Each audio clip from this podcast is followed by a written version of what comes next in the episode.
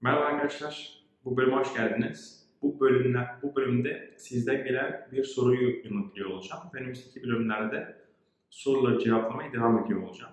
Soru şu, dropshipping pasif gelir midir? Yani ben hiçbir şey yapmadan dropshipping'de para kazanabilir miyim?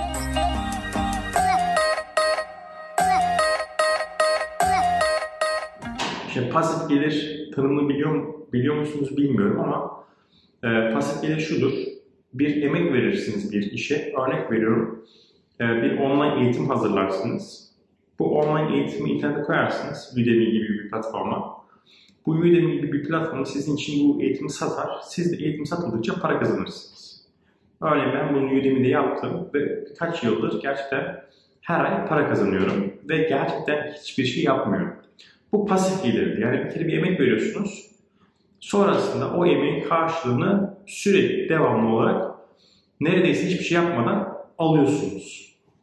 Şimdi dropshipping pasif gelir midir diye sorarken aslında soru şu. Bir kere bir dropshipping sistemi kurarsam bu bana sürekli para kazandırır? Maalesef hayır. E, dropshipping o şekilde çalışmıyor. Bir kere bir emek verip sürekli para kazanmak gibi bir model değil. E, çünkü dropshipping'in sürekli devam eden faaliyetleri var, sürekli devam eden işleri var. O işlerle ilgilenmeniz gerekiyor. Nedir bu işler? İşte mağazanız varsa bu mağazayı büyütmeniz gerekiyor. Yeni ürünler eklemeniz gerekiyor. Ürünler güncelleniyor. Belki ürünleri çıkartmanız gerekiyor. Ürünlerin fiyatlarını güncellemeniz gerekiyor. Sonrasında hadi bu stok yönetimini e, yapabildiğiniz diyelim. Müşterilerle ilgilenmeniz gerekiyor. Satışla ilgilenmeniz, ilgilenmeniz gerekiyor.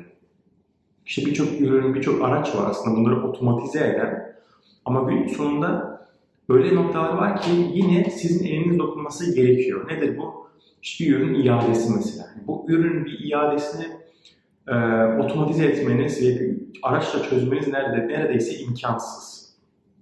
Veya ürünlerle ilgili gelen sorular, ürünlerle ilgili gelen problemler, e, bu tarz işlerde sürekli aslında bir gözünüz işin üzerinde olması gerekiyor.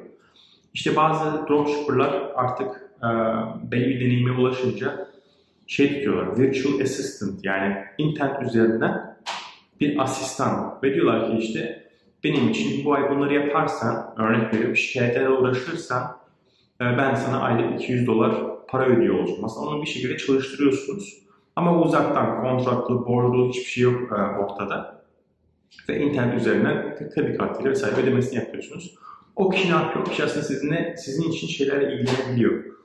Ee, işte iadelerle vesairelerle. Ama bu sefer onun da birilerinin izlemesi gerekiyor. Onun da işinin doğru yaptığını takip edilmesi gerekiyor. Yine bir iş yükü.